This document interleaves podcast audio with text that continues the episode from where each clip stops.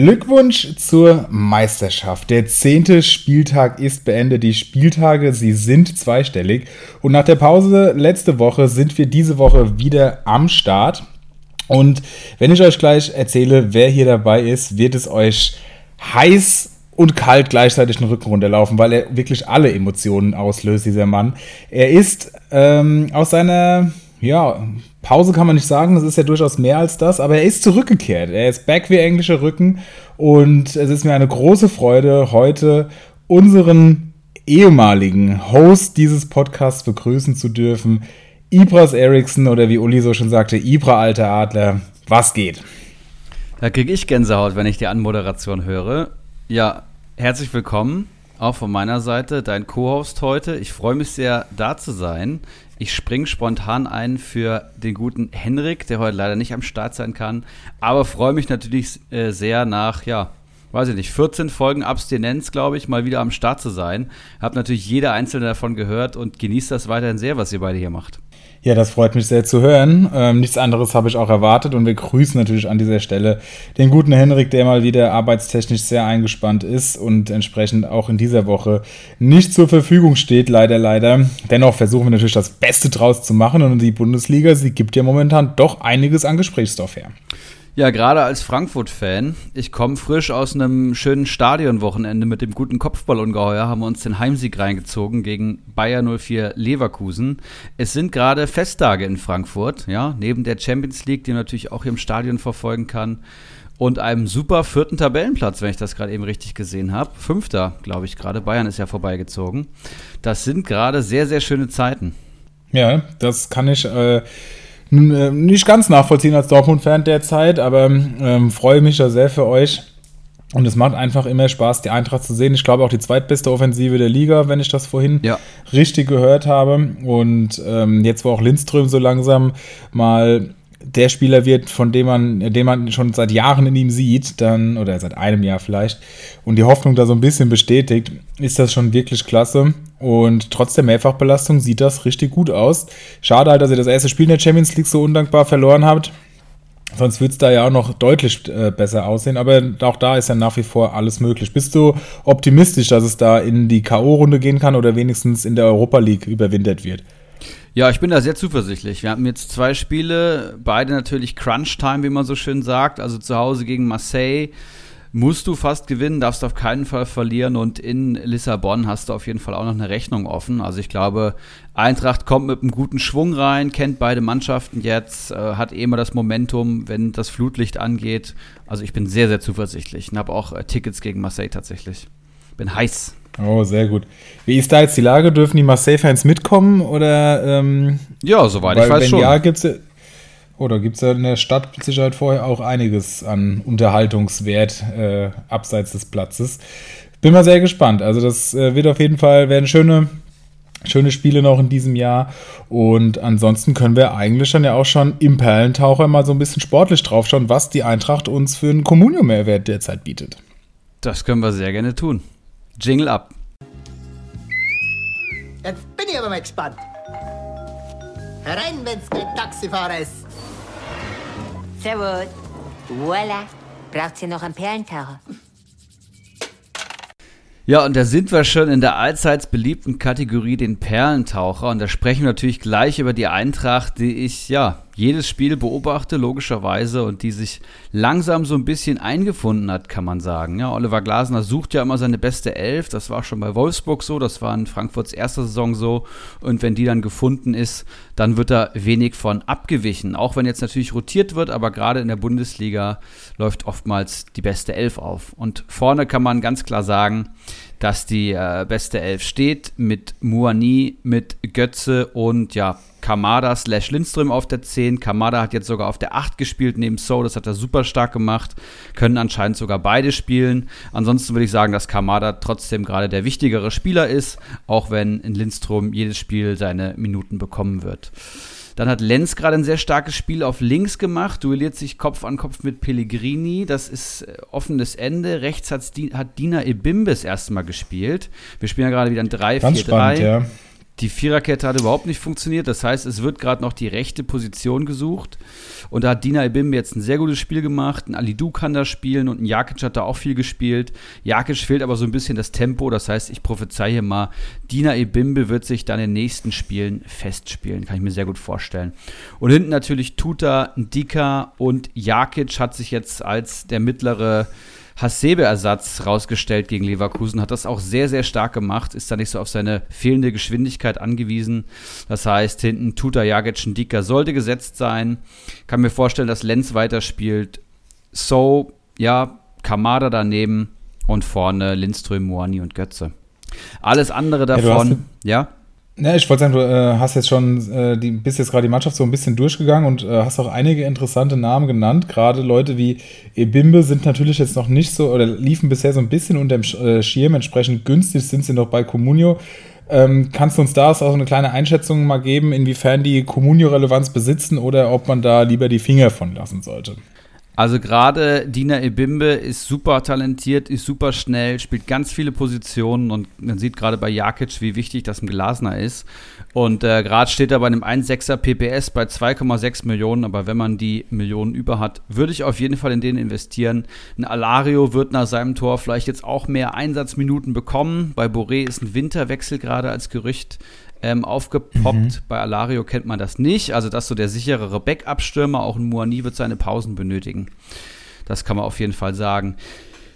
Ja, ansonsten in die Offensive setzen, ne? Zweitbeste Offensive, du hast es gesagt. Götze spielt fantastisch, über 4er PPS, Kamada 6er PPS, das ist richtig stark. Muani, ja, wirkt sehr, sehr stark, aber aktuell 9 Millionen für 3,33 PPS und viele Großchancen, die vergeben werden. Also ich glaube, ich würde eher auf Kamada, Götze und den aufstrebenden Lindström setzen.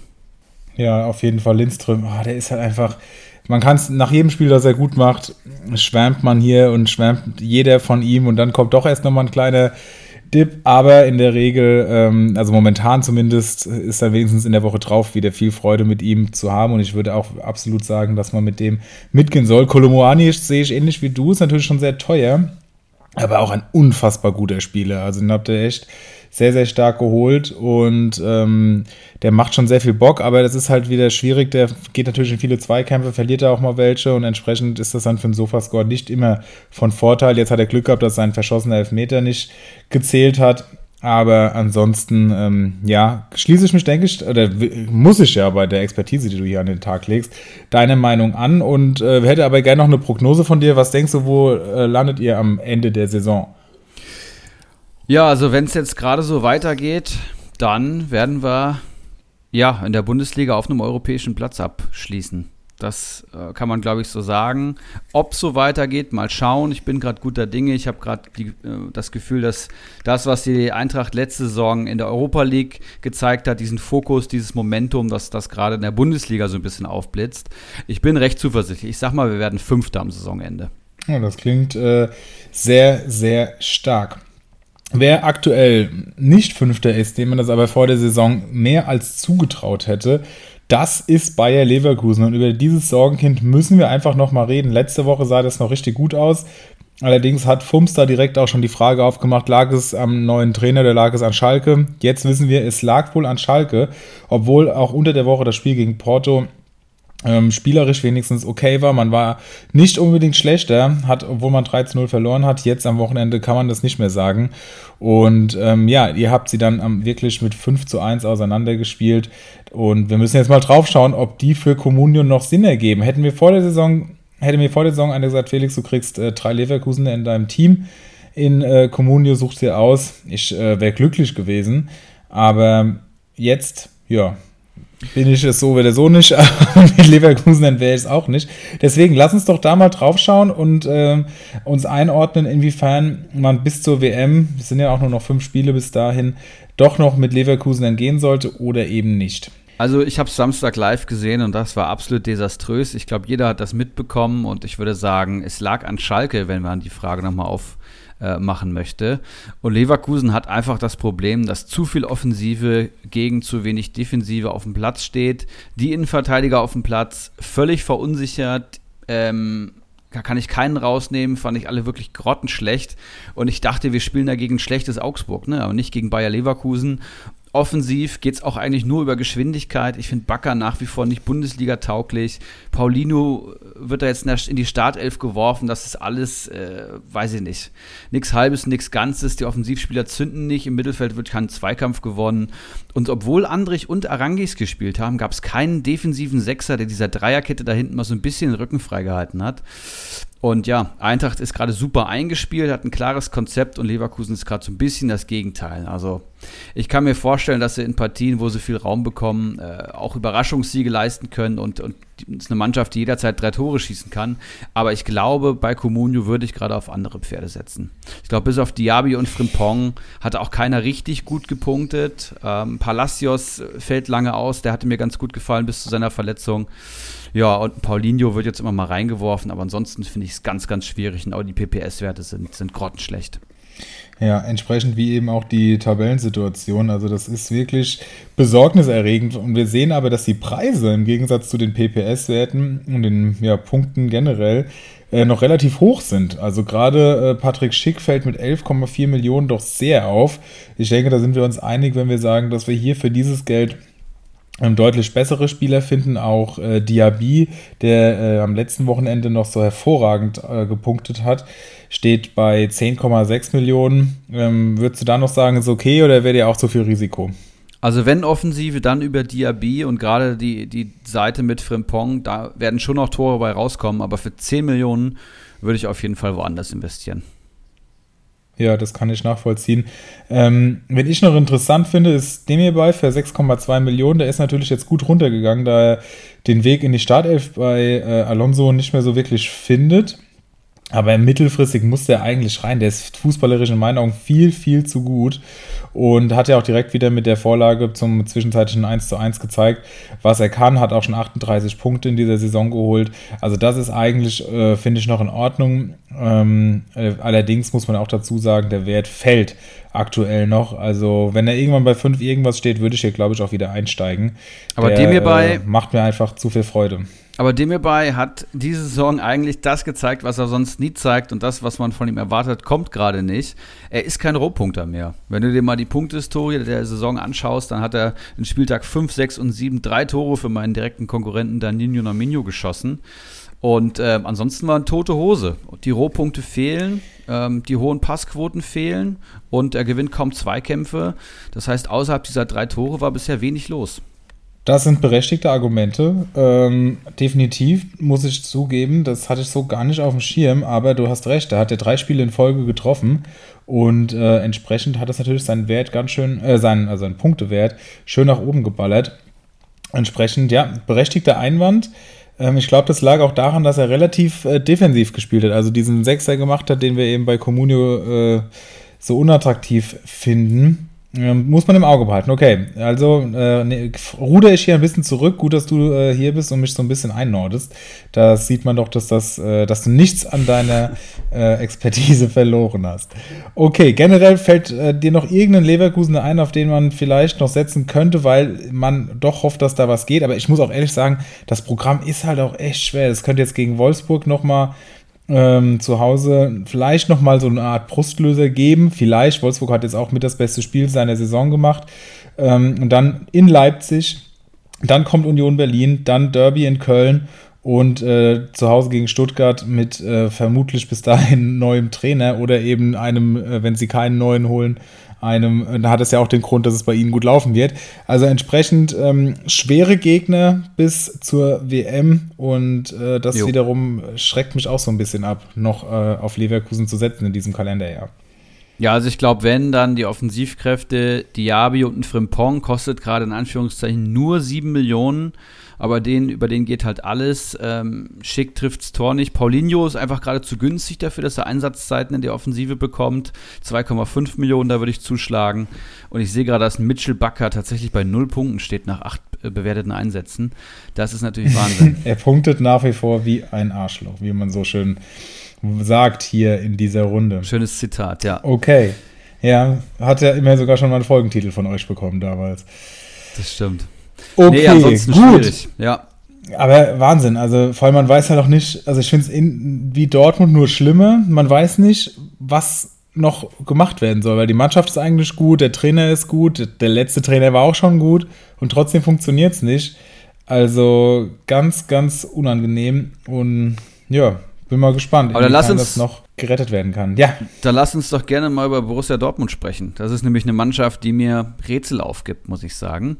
Ich stehe mit Julian Brand natürlich mit gefühlt gerade dem wichtigsten Offensivspieler im eigenen Comunio-Kader da, deswegen verfolge ich den BVB. Aber es ist doch auch gerade nichts Halbes und nichts Ganzes. Und ich wüsste gerade nicht, woran es liegen soll, wenn man gegen Union Berlin so kläglich verliert. Und äh, ja, andere Matches, die Dortmund mal wieder gewinnen muss, gewinnen sie wieder nicht. Und weiß nicht, seit Jahren fehlt es doch da. Und gerade sind wir wieder in so einer Phase, wo wir alle auf den BVB drauf bashen und, und keiner weiß so richtig, wer vorangehen soll. Ja, was sagst du als Dortmund-Fan? Du, ganz ehrlich, ich finde es, ich habe es gestern schon in die, ähm, in die Gruppe von Liga 3 geschrieben, als dieses Meme da äh, geschickt wurde von äh, Dortmund der Schachfiguren gegen so einen übermäßigen Terminator oder keine Ahnung, da habe ich schon geschrieben, dass die, der Vergleich hinkt, weil beim Schach verfolgt man ja eine Strategie und ich kann bei Dortmund momentan keine Strategie erkennen. Hinten sieht es eigentlich gar nicht so schlecht aus, wenn jetzt keine individuellen Fehler wie gestern dazukommen. Also ähm, das hat mir gegen Bayern schon ganz gut gefallen. Gegen Sevilla wurde wenig zugelassen. Also es gibt immer mal so einen kleinen Aussetzer, dass dann doch jemand frei zum Kopfball kommt, wie zum Beispiel bei Sevilla oder dass dann Haberer eben da zum Abschluss kommen kann. Das war ja im Prinzip gegen Bayern äh, bei den Toren von Sané und Goretzka ganz genauso. Das waren ja auch Distanzschüsse. Aber ansonsten steht die Abwehr eigentlich ganz okay. Aber nach vorne hin ist da einfach kein Konzept da und ich verstehe nicht, äh, warum, warum das so ist. Und es war bei Terzic in der ersten Saison, als er bei uns war, eigentlich auch schon so.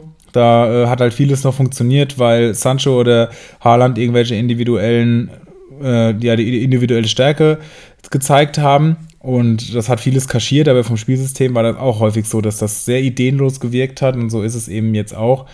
Und wenn man dann äh, gestern erst Dortmund und danach Bayern gesehen hat, fragt man sich doch, also Bayern sieht es so einfach aus. Und dann frage ich mich, wieso das Dortmund nicht hinbekommt. Und ich bin wirklich ratlos. Und ich weiß ehrlich gesagt auch nicht, wie das äh, weitergehen soll.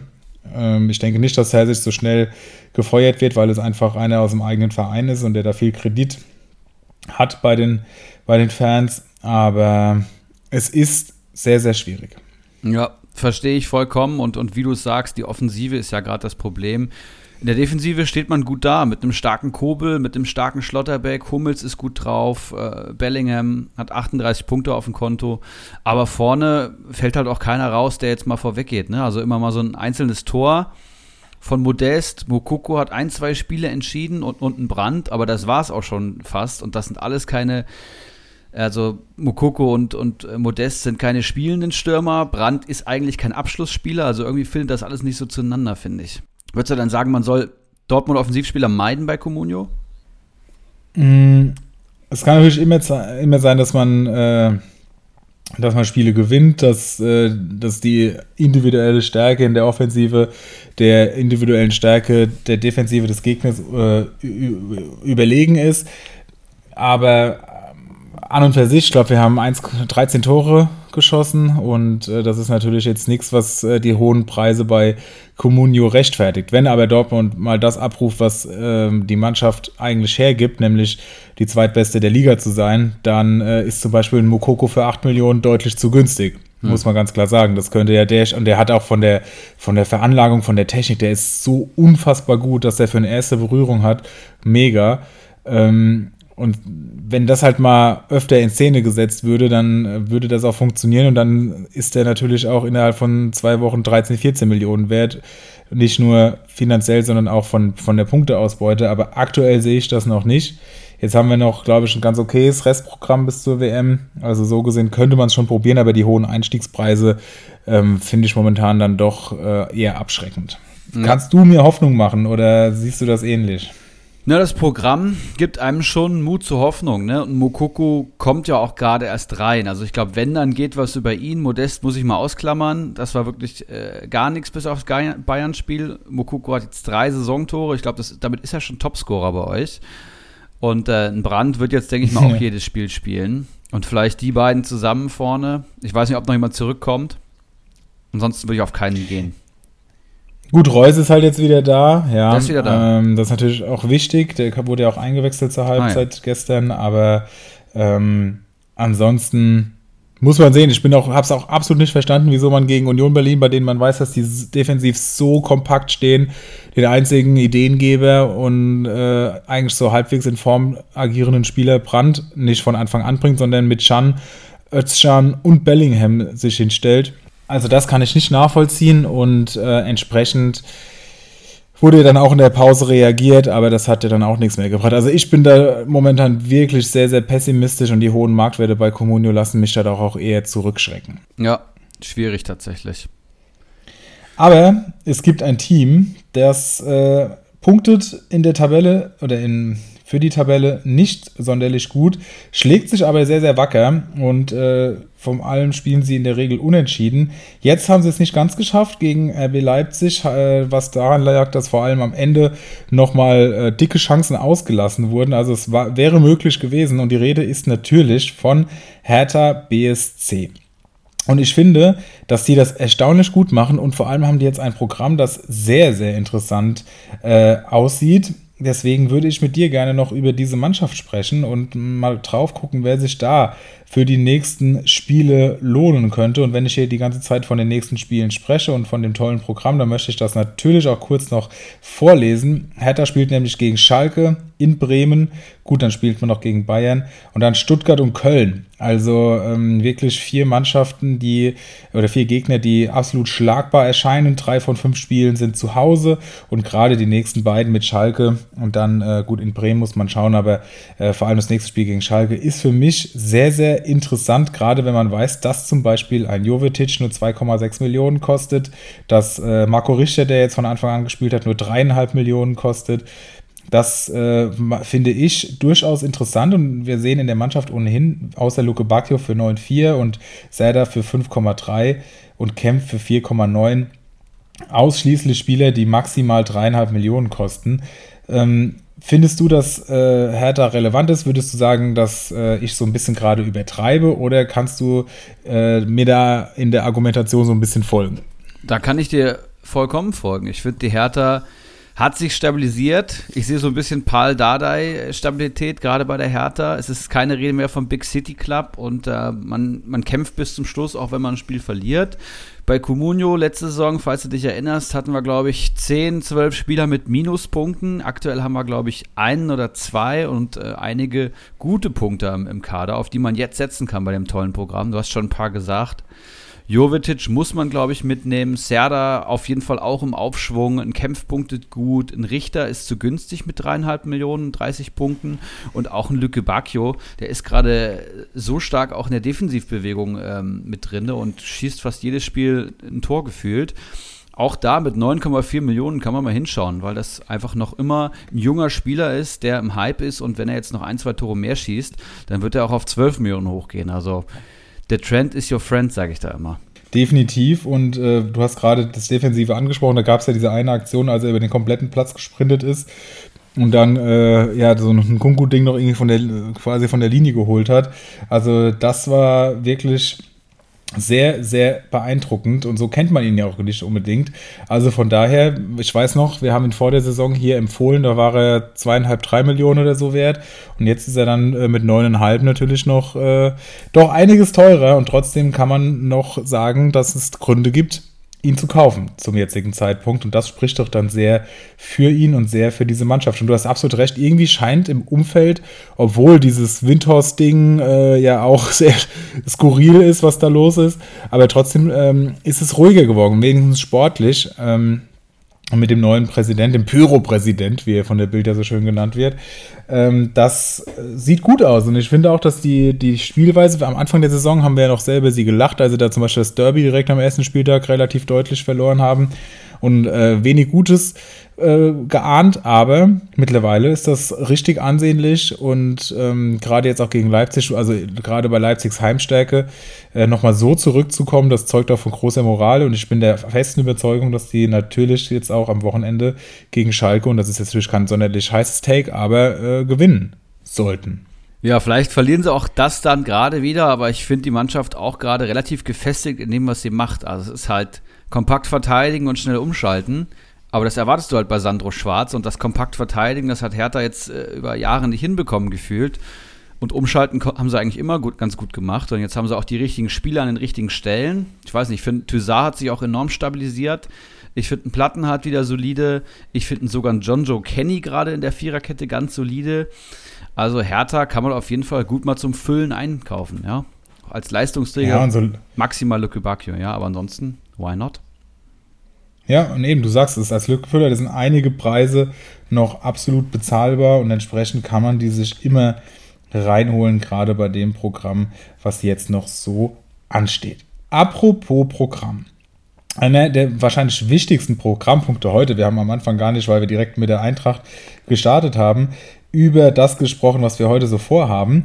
Ähm, jetzt haben wir schon über einige Teams geredet und was wir heute natürlich noch machen wollen, aber auch müssen, denn am nächsten äh, ist die Auslosung des äh, der Telis Trophy, über die wir Yes. ähm, nach wie vor noch nicht reden, also mit unserem Sponsor, über den wir nach wie vor noch gar nicht so viel sprechen können. Das muss ich unbedingt nächste Woche nachholen, weil ähm, der Bruder von Zwietracht sponsert uns ja dieses Jahr. Äh, die Firma Telis, Finanzdienstleistungen aller Art äh, sind hier äh, über diese Firma möglich. Und äh, was da alles so genau macht, das wollten wir eigentlich äh, schon uns näher hier mal erklären lassen. Jetzt war der allerdings Corona erkrankt, letzte Woche ist ausgefallen und dann ist mir aufgefallen, vorhin äh, relativ spontan, dass wir ja schon am 11. Spieltag laut Regelwerk die zweite Runde des Pokals ausspielen müssen, was jetzt relativ ähm, ja, kurzzeitig auf die erste Runde folgt, weil die erste Runde sich ja mangels Sponsors sehr nach hinten geschoben hat. Aber um hier dem Regelwerk treu zu bleiben,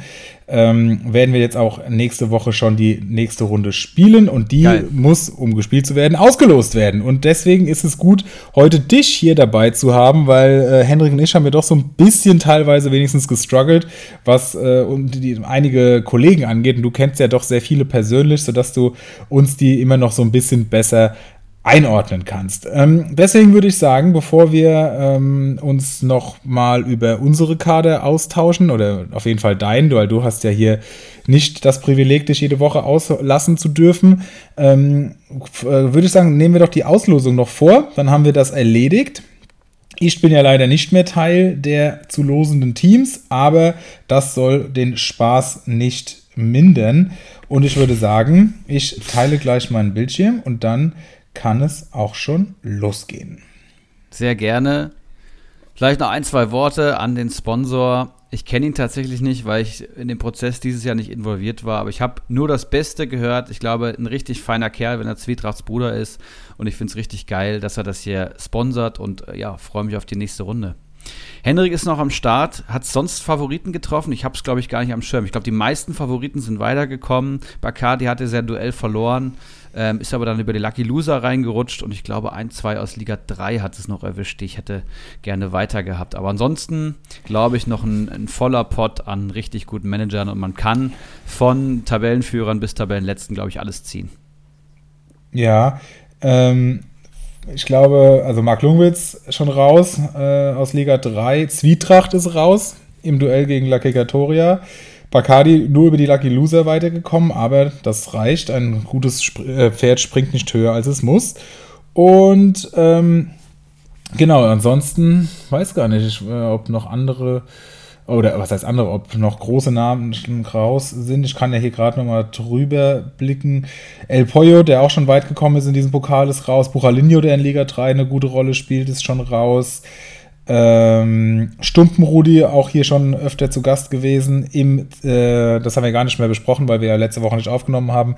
Im Nachholspiel, nach dem grandiosen 6 zu 6 gegen Bolek, dann jetzt doch noch ausgeschieden gegen Besagten. Also doch schon einige bekannte Namen, die hier die Segel streichen mussten. Ortinho, der W, beides auch äh, sehr fähige Männer. Also da kann man definitiv äh, sagen, dass es in der ersten Runde schon den einen oder anderen getroffen hat. So, jetzt dürftest du meinen Bildschirm sehen. Yes. Sehr gut. Und äh, die Auslosung ist erfolgt. Ich habe das, wie du es immer so schön gemacht hast, jetzt hier stehen. Allerdings nur die oberste Partie, sodass ich beim Runterscrollen ähm, dann jede folgende Partie angezeigt bekomme und wir diese kurz einordnen können. Erstes Spiel, Rossinho aus Liga 3 gegen das Kopfballungeheuer, mit dem du noch im Stadion warst am Wochenende aus Liga 1. Kurze Einschätzung deinerseits. Ja, Rossinho, letztplatzierter in Liga 3, wenn ich das richtig in Erinnerung habe, hat sich mit einer tollen Bewerbung äh, qualifiziert für unsere dritte Liga und performt tatsächlich gar nicht. Hat auch zugegeben, dass das hier nur seine Nebenbeiliga ist und das greift natürlich überhaupt nicht. Da muss er sich dringend straffen, denn Kopfballungeheuer ist, glaube ich, Fünfter, Sechster oder Siebter in Liga 1. Also der spielt wieder eine sehr gute Partie und ist hier Favorit würde ich absolut mitgehen. Dann ein weiteres ligaübergreifendes Duell Krugbräu aus Liga 2 gegen Icarus aus Liga 1, also unseren Mitstreiter. Ähm, auch hier kennst du beide, glaube ich, besser als ich. Ja, Krugbräu aktuell siebter, 214 Punkte, 34 Millionen Mannschaftswert. Das ist solide wie jedes Jahr ähm, eigentlich ein Manager, von dem man mal mehr erwartet hätte tatsächlich bei Comunio, der aber jede Saison so ein bisschen seine Stiefel spielt, seine ein, zwei Gladbarer holt und zufrieden ist, ähnlich wie ein Mr. Gästeblock das macht. Und Icarus steht auf Platz 11 in Liga 1, 187 Punkte, hat keinen ganz so guten Kader wie Kugbräu. Ich würde sagen, leichter Favorit Kugbräu. Okay, dann Manimo, wieder Liga 1 gegen Liga 2 gegen Bolek, den Mann, der es wie gesagt geschafft hat, in der, äh, ja, in der Nachspielzeit des erst der ersten Runde sich zu qualifizieren. Ja, Manimo hat einen stabilen Kader in Liga 1. Da sind keine großen Leistungsträger drin, aber viele solide Punkte. Äh, und dadurch holt er jedes Spiel eigentlich seine, seine Punkte, ist aktuell äh, Achter, ja, aber ist halt eher so ein konstanter 20-Punkte-Manager als jetzt äh, einmal 40 Punkte. Und das bräuchtest du eigentlich für die Teles Trophy. Und ich weiß, dass Bolek in Liga 2 ähm, richtig Gas gibt. Der ist aktuell Fünfter, 223 Punkte und will auf jeden Fall auch wieder aufsteigen. Da sieht der Kader ähm, deutlich besser aus. Vor allem in der Spitze sehe ich da einen Patrick Schick, der natürlich zünden müsste. Anton Stach jetzt mit einem mega starken Spiel und Kone und Friedel, der für mich zu den besten Punktehamsterern bis jetzt gehört. 40 Punkte, 4,68 Millionen, kein Tor erzielt. Also da ist Bolek Favorit. Bolek allerdings, muss man auch dazu sagen, am letzten Spieltag nur mit 10 Leuten gespielt, wenn ich das hier richtig sehe. Das darf natürlich in der nächsten, am nächsten Samstag nicht passieren. Okay, nächstes Spiel. Liga 2 wieder gegen Liga 1. Das scheint hier die große Regel dieses Jahr zu sein. Henny aus Liga 2 gegen Kawasaki Frontale, einer der aktivsten Manager in Liga 1 und entsprechend auch einer der vorderst platzierten. Schauen wir zunächst auf Henny. Der ist letzter in der zweiten Liga mit 85 Punkten bisher. Nur, ähm, was auch daran liegt, dass er mit Hofmann und Zoller vom VfL Bochum natürlich einen Sturm hat, der nicht sonderlich treffsicher bisher ist. Ähm, wobei 30 und 37 Punkte eigentlich äh, sogar ganz gut aussieht für die beiden. Also das sind noch die meisten Punkte, die er im Team hat.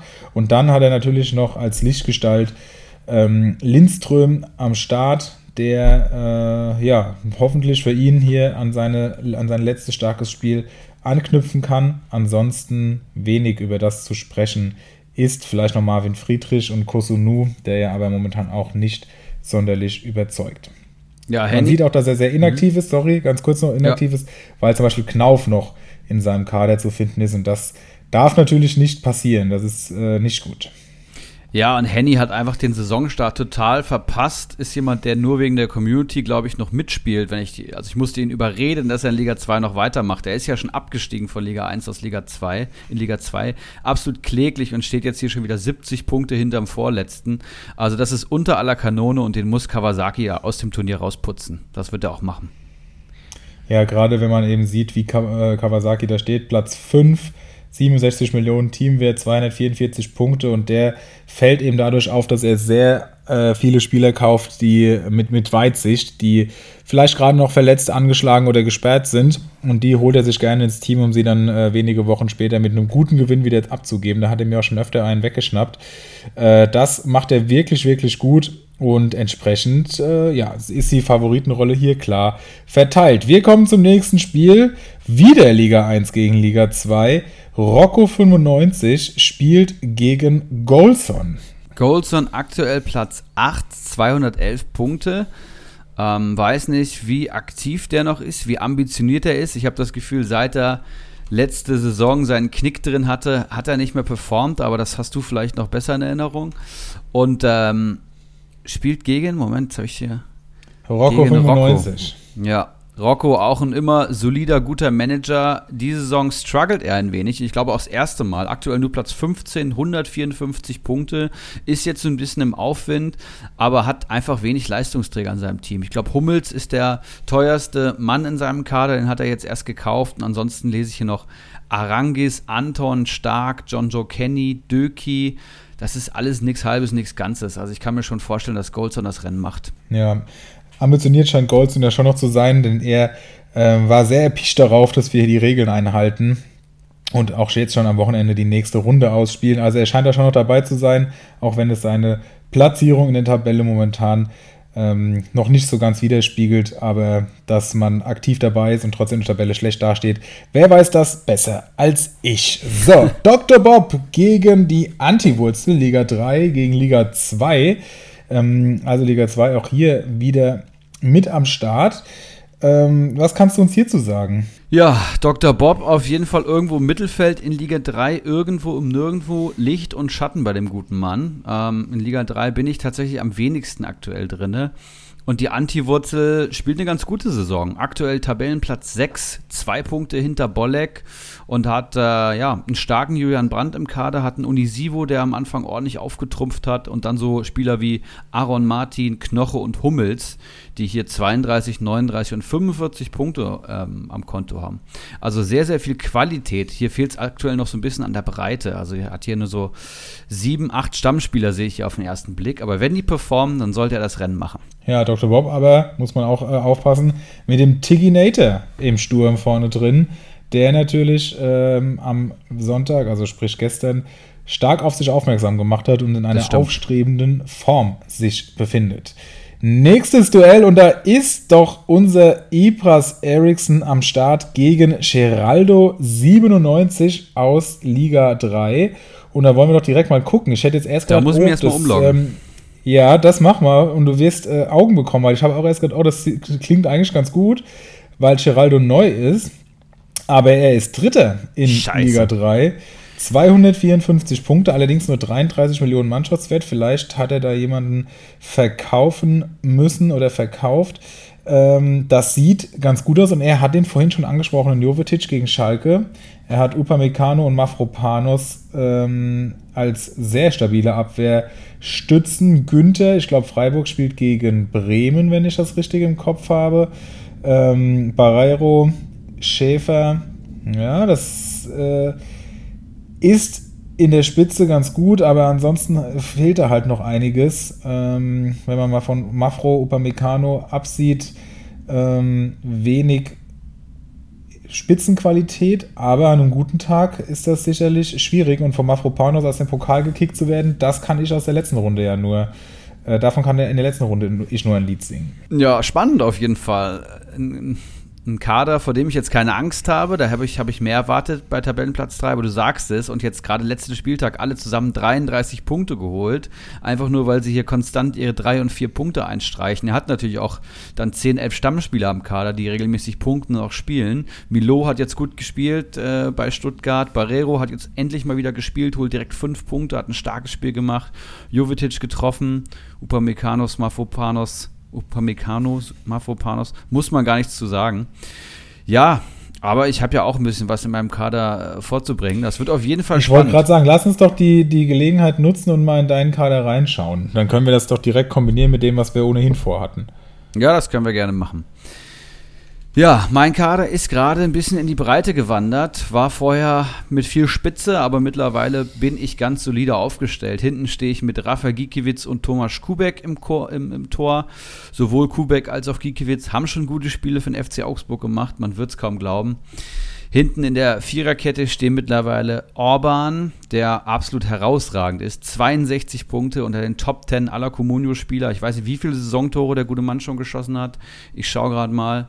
Drei ist absolut fantastisch, was der abliefert. Dann habe ich mir Halstenberg gegönnt, weil Marco Rose echt auf den zu stehen scheint und kann mir vorstellen, dass er viel Einsatzzeit in Zukunft kommt, bekommt und auch echt gut gepunktet hat.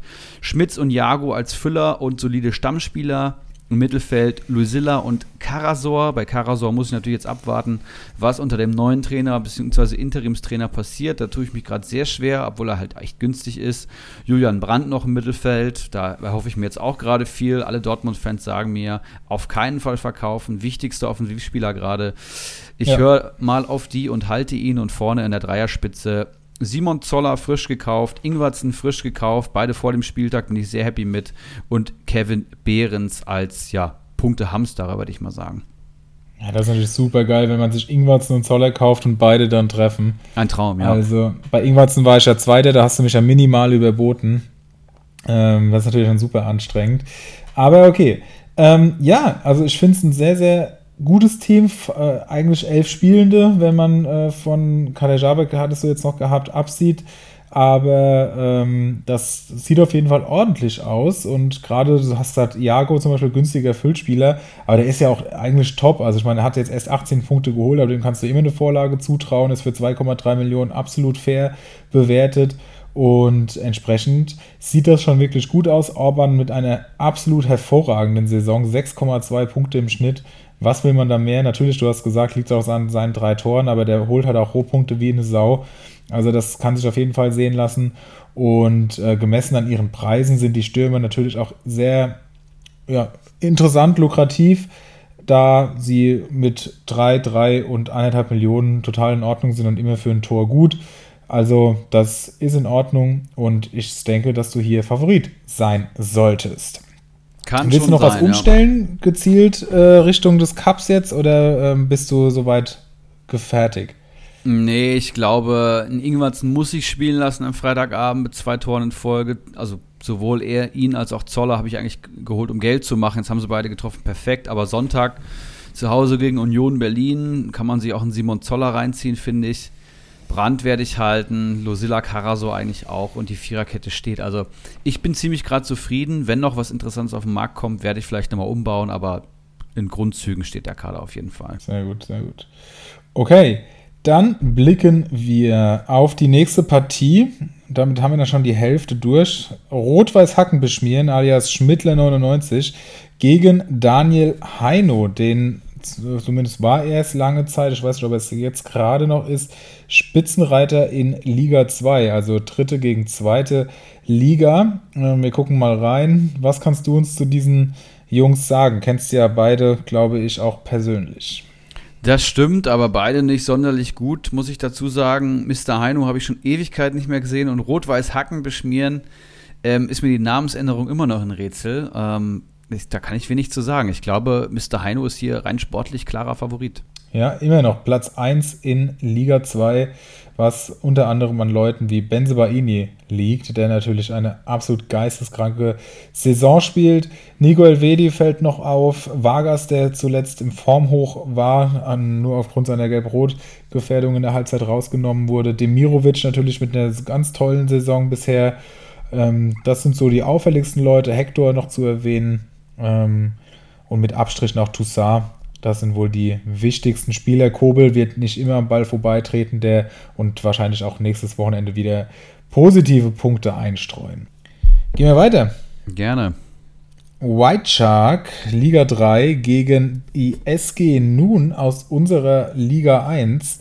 Ja, ähm, SG Nun spielt gegen den Abstieg. Ich glaube, alles andere wäre vermessen zu sagen. Letzte Saison dem Tod von der Schippe gesprungen. Diese Saison wird es, glaube ich, noch mal enger werden.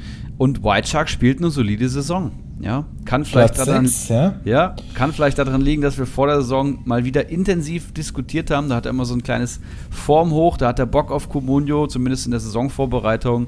Da hat sich auf meine Empfehlung auch ein Willi Orban reingeholt, der hier einfach die meisten Punkte geholt hat. Dazu noch Aaron Martin 45 Punkte. Und ein Burke hat er, glaube ich, seit Spieltag 1 im Kader, den wird er auch nicht abgeben. Es ist typisch White Shark, ja. Hier wird sich wenig ändern, aber allein Willi Orban und so ein bisschen äh, Spielermaterial, das, das reicht dann. Langfristig wird er jetzt nur noch Plätze verlieren, nämlich mir sehr sicher. Ich glaube nicht, dass er höher steigt. Und kann schon spannend werden. Ich weiß gar nicht, wen die Eski nun im Kader hat. Ich schaue gerade mal rein. Ja, während du da schaust, äh, muss ich mal sagen, wie geisteskrank punktet eigentlich Aaron Martin. Viereinhalb Punkte im Schnitt, jedes Spiel in der Startelf gestanden und äh, dafür in, Anführungszeichen nur zwei Tore gebraucht. Das ist wirklich sehr erstaunlich. Einmal ein Punkt, sonst immer, immer mindestens zwei und das Ganze für 4,8 Millionen. Also ich, äh, im ersten Moment denkt man knapp 5 Millionen für Aaron Martin. Doch schon viel Geld, aber er rechtfertigt das eigentlich auch. Sehr, sehr interessant. Das hatte ich so gar nicht auf dem Schirm. Ist echt stark. Ich finde tatsächlich den Kader von Eski nun fast besser. Kobel im Tor, Schlotterbeck, Pedersen, Christian Günther und Lacroix in der Viererkette. Im Mittelfeld Füllmaterial und vorne dafür Terodde, Mukoku und Jong von Freiburg, der gerade auch seine Einsatzzeiten erhält. Und gerade Mukoku finde ich interessant gegen Stuttgart, Terodde gegen Hertha, wenn nicht jetzt Van dann und die Viererkette steht stabil. Also ich würde fast sogar sagen, dass er hier den besseren Kader hat. Ja, aber das äh, sehen wir mal, wie groß die Qualität in Liga 1 ist. Der ist nämlich Vorletzter mit ja. 15 Punkten Vorsprung auf mich. Also, da sieht man mal, wenn das äh, solche Karte für Platz 17 reichen, dann braucht man sich nicht zu wundern, wenn man auch mal eine schlechte Saison erwischen kann. So, Klose 11 gegen Keiler Genuss nun ein Liga 3 internes Duell, auf das wir natürlich auch voller Vorfreude blicken. Keiler Genuss sich ja knapp durchgesetzt mit einer ordentlichen ersten Runde, ich glaube 28 Punkte oder so gemacht. Ähm, und steht auch in der Tabelle im Mittelfeld. Klose hingegen auf Platz 17, punktgleich mit Platz 16 und Platz 18. Also 16, 17, 18, alle bei 167 Punkten, auch sehr kurios. Ähm, insgesamt trennen die beiden 33 Punkte, das ist nicht viel und auch, äh, ah nein, ich habe falsch geguckt, äh, zwei, okay, sind doch äh, ein paar Punkte mehr und äh, teammäßig, aber beide relativ auf Augenhöhe, wobei wir natürlich nicht auf dem Schirm haben, was da noch geldmäßig äh, zu machen ist, äh, beziehungsweise auf dem Konto ist. Schauen wir auf die äh, nächste Partie. Danino Nauminho, absoluter Primus derzeit, wir haben es hier auch schon öfter gesagt, derzeit wahrscheinlich mit dem besten Team in allen drei Ligen gegen ja. Ivan, der Mann, der mich rausgekickt hat. Also hier wäre spätestens für mich wohl Schluss gewesen, wenn ich noch dabei gewesen wäre. Ähm, lass uns doch mal einen schnellen Blick in den Kader von Danilo Norminho werfen. Das können wir sehr gerne tun. Danilo Norminho hat, ja, wie, wie, du gesagt hast, den besten Kader in allen Ligen und das schon von Anfang an. Ja, also er marschiert hier ganz klar weg und wir sind alle Verfolger. Ja, das heißt, äh, ich kriege mich hier noch nicht eingeloggt. Was ist denn jetzt los? Ja, ich kann ja mal kurz übernehmen. Zehn Punkte Vorsprung auf den zweitplatzierten Ulrich H. Auch das muss hier einfach mal erwähnt werden, der eine sehr gute Saison spielt bisher. Und ähm, wir finden in dann Ninjos Kader Leute wie Demirbay, hier aufgemerkt, ja. Äh, Stach, der die letzten beiden Spiele mit jeweils einer Vorlage glänzen konnte. Keins hat er sich jetzt frisch geholt nach der Sperre. Mafropanos, Kabak, Uvian, Bauer, Hack. Also eine sehr stabile Abwehr. Ähm, und im Sturm natürlich noch Marvin Duksch. Dazu hat er letztes Wochenende noch Goretzka gehabt, den hat er jetzt abgegeben. Und ähm, ja, das sind einige große Namen dabei und vor allem Leute, die schon richtig dick gepunktet haben, wie Mafropanos, Keins und Dux, die jeweils schon über 50 Punkte haben. Kava kratzt mit 46 auch schon daran. Also das äh, kommt mir schon ungefähr, dass dieser Mann auf Platz 1 steht. Ja, gerade die, die, die Verteidigung punktet wie Sau. Also Mafropanos, Kabak, super solide, Uwean, Bauer und Hack geht auch klar. Mittelfeld ist herausragend, Keins Stach, dem hierbei und Dux, ja, wird 150 Punkte wahrscheinlich am Saisonende haben. Traue ich ihm zu. Ja, und das zu dem Zeitpunkt der Saison. Nicht mal ein Drittel ist gespielt und dann alle Mannschaftsteile gerade schon hochpoliert. Also den muss er erstmal einfangen. Definitiv. Wir haben ihn gerade angesprochen. Ulrich H., den Zweitplatzierten in Liga 1. Er spielt in der zweiten Runde der Telis Trophy gegen Lucky Katoria aus Liga 2. Und wir haben, äh, ich denke, wenn man auf Platz 2 steht, sollte man auch mal einen Blick in den Kader genehmigen. Hier finden wir Leute wie Benzebaini, gerade eben schon sehr gelobt, Pieper, Ryerson, bzw. Ryerson, ähm, Fernandes, der bei Mainz auf einmal auch wieder eine Rolle spielt, Weigel, Toussaint, Berisha, Kramaric und Oma Mamouche. Das sind die, das ist der Kader von Ulrich H., der gegen Lucky Katoria sicherlich eine Chance haben sollte Denn der steht aktuell nur auf Platz, also nur in Anführungszeichen, Platz Nummer 11. Im Kader sehe ich hier vor allem Alassane Player in der Spitze. Ich meine auch, er ist Gladbach-Fan, wenn ich das richtig in Erinnerung habe. Und dann wird es auch schon dünne. Ja, dann haben wir vielleicht noch Kempf, wir haben Sedilja, wir haben Linden Meiner, der gerade gut aufspielt, Kevin Schade, der zu wenig zeigt, ein Förster von Bochum, Rütter zeigt viel zu wenig und Kanga das gleiche und Paulinho am aufstrebenden Ast. Also viele, viele Glaskanonen, ja, die mal einen Doppelpack schnüren können, aber vielleicht auch einfach minus eins holen, gerade wenn ich an Rütter denke. Hm, das ist schwierig. Ja, da sind die Namen besser als die bisherige Ausbeute in dieser ja. Saison, kann man, glaube ich, zusammenfassen. Ja, definitiv. Nächstes Spiel: El Pistolero aus Liga 3 gegen Dickelkarl, einen guten Freund von dir, wenn ich das richtig im Kopf habe. Yes. Aus Liga 2. Ja, Dickel, Was können wir sportlich hier sagen? Dickelkarl, Platz 13, 177 Punkte. Für seine Verhältnisse würde ich fast sagen, ist das solide. Hat Tigges im Sturm, der gerade mit dem Doppelpack geglänzt hat. Berrero jetzt wieder in der Startelf gewesen. Hat einen Niklas Stark hinten, den ich eben gelobt hatte. Einen Baumgartel, der zurückgekommen ist. Ähm, ein Robert Gumni als Füllspieler und, und ein Schlager. Aber eigentlich war es das schon. Also man muss hier sagen, Skiri, Tigges und ja, viel Füllmaterial. Ja, und ausgerechnet Skiri wird hier gespiegelt. Der ah, steht ja. nämlich auch im Kader von El Pistolero. Der hat aber darüber hinaus nur noch in Anführungszeichen Lukas Metscher, der jetzt gegen Leverkusen ran muss. Ähm, Henrichs, der nicht unbedingt Stammspieler ist bei Leipzig. Uwe Jan, Döki, der auch immer mal wieder rausrotiert bei Union Berlin. Und das, und Mitchell Weiser natürlich, der mit 41 Punkten auch wirklich eine sehr gute Saison spielt. Aber das war's dann auch schon. Gikiewicz fällt noch aus. Mal schauen, ob der fit wird zum Wochenende. Also, das könnte ein Duell auf Augenhöhe sein mit relativ wenigen erwartbaren Punkten.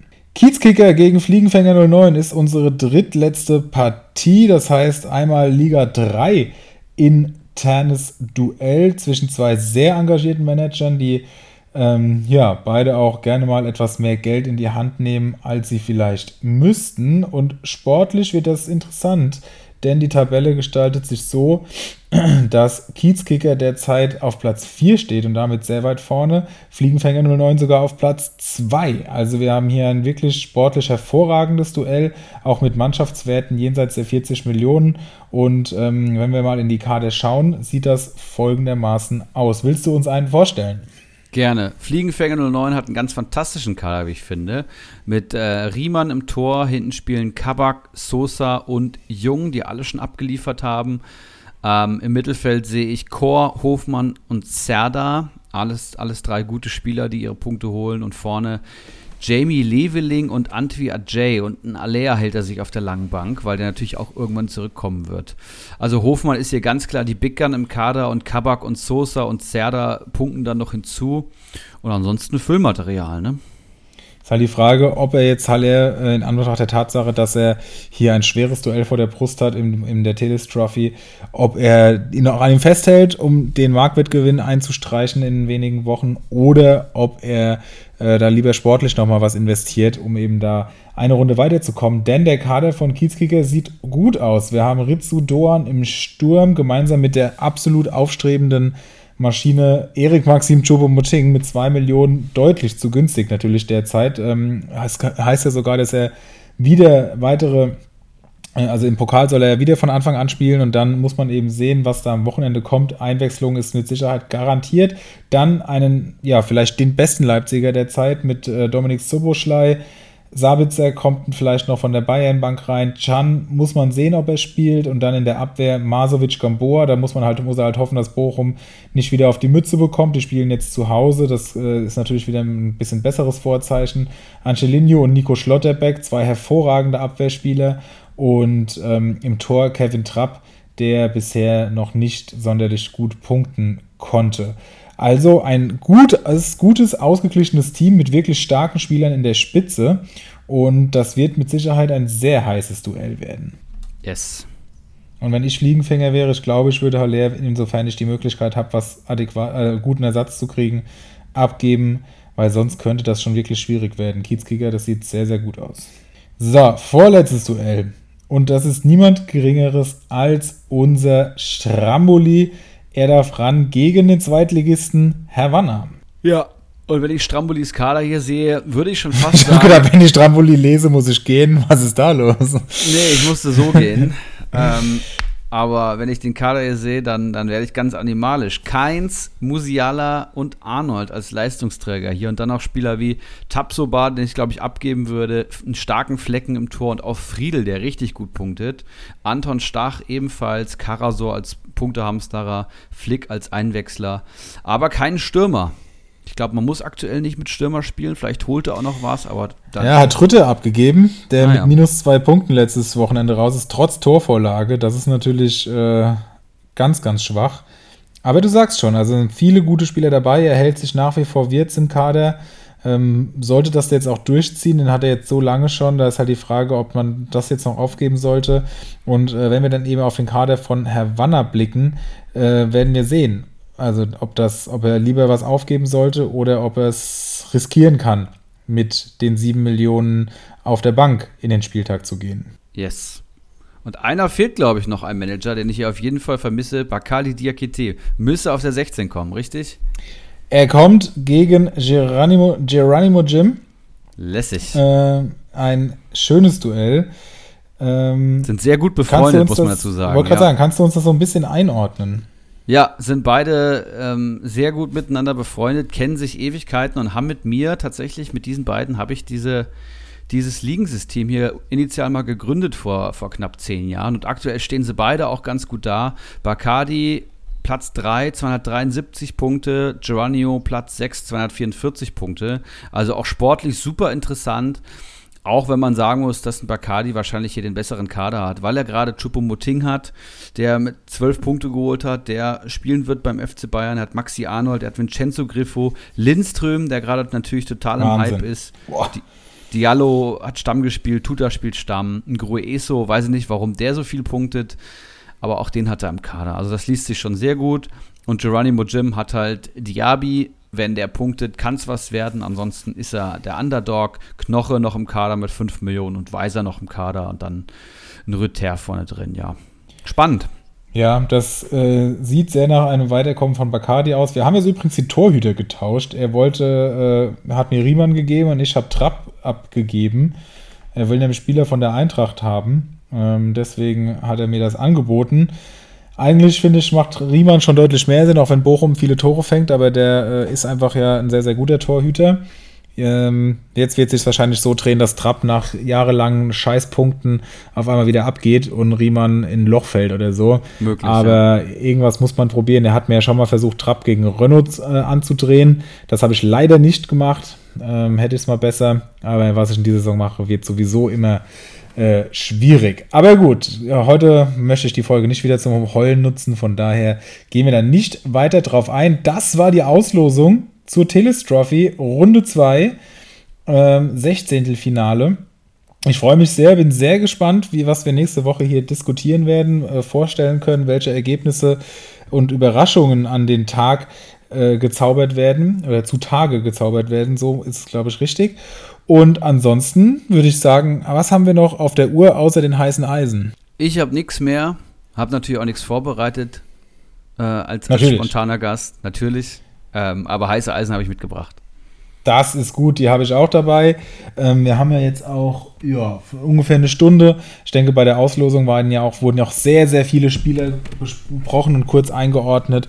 Von daher sollte ja für viele, auch Außenstehende, ähm, etwas dabei gewesen sein. Gut, dann machen wir doch noch die heißen Eisen.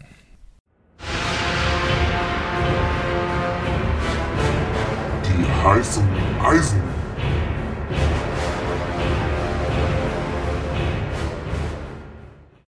Mein erstes heißes Eisen sieht auf den ersten Blick gar nicht so aus, denn die äh, Ausbeute des letzten Spieltags ist doch sehr überschaubar.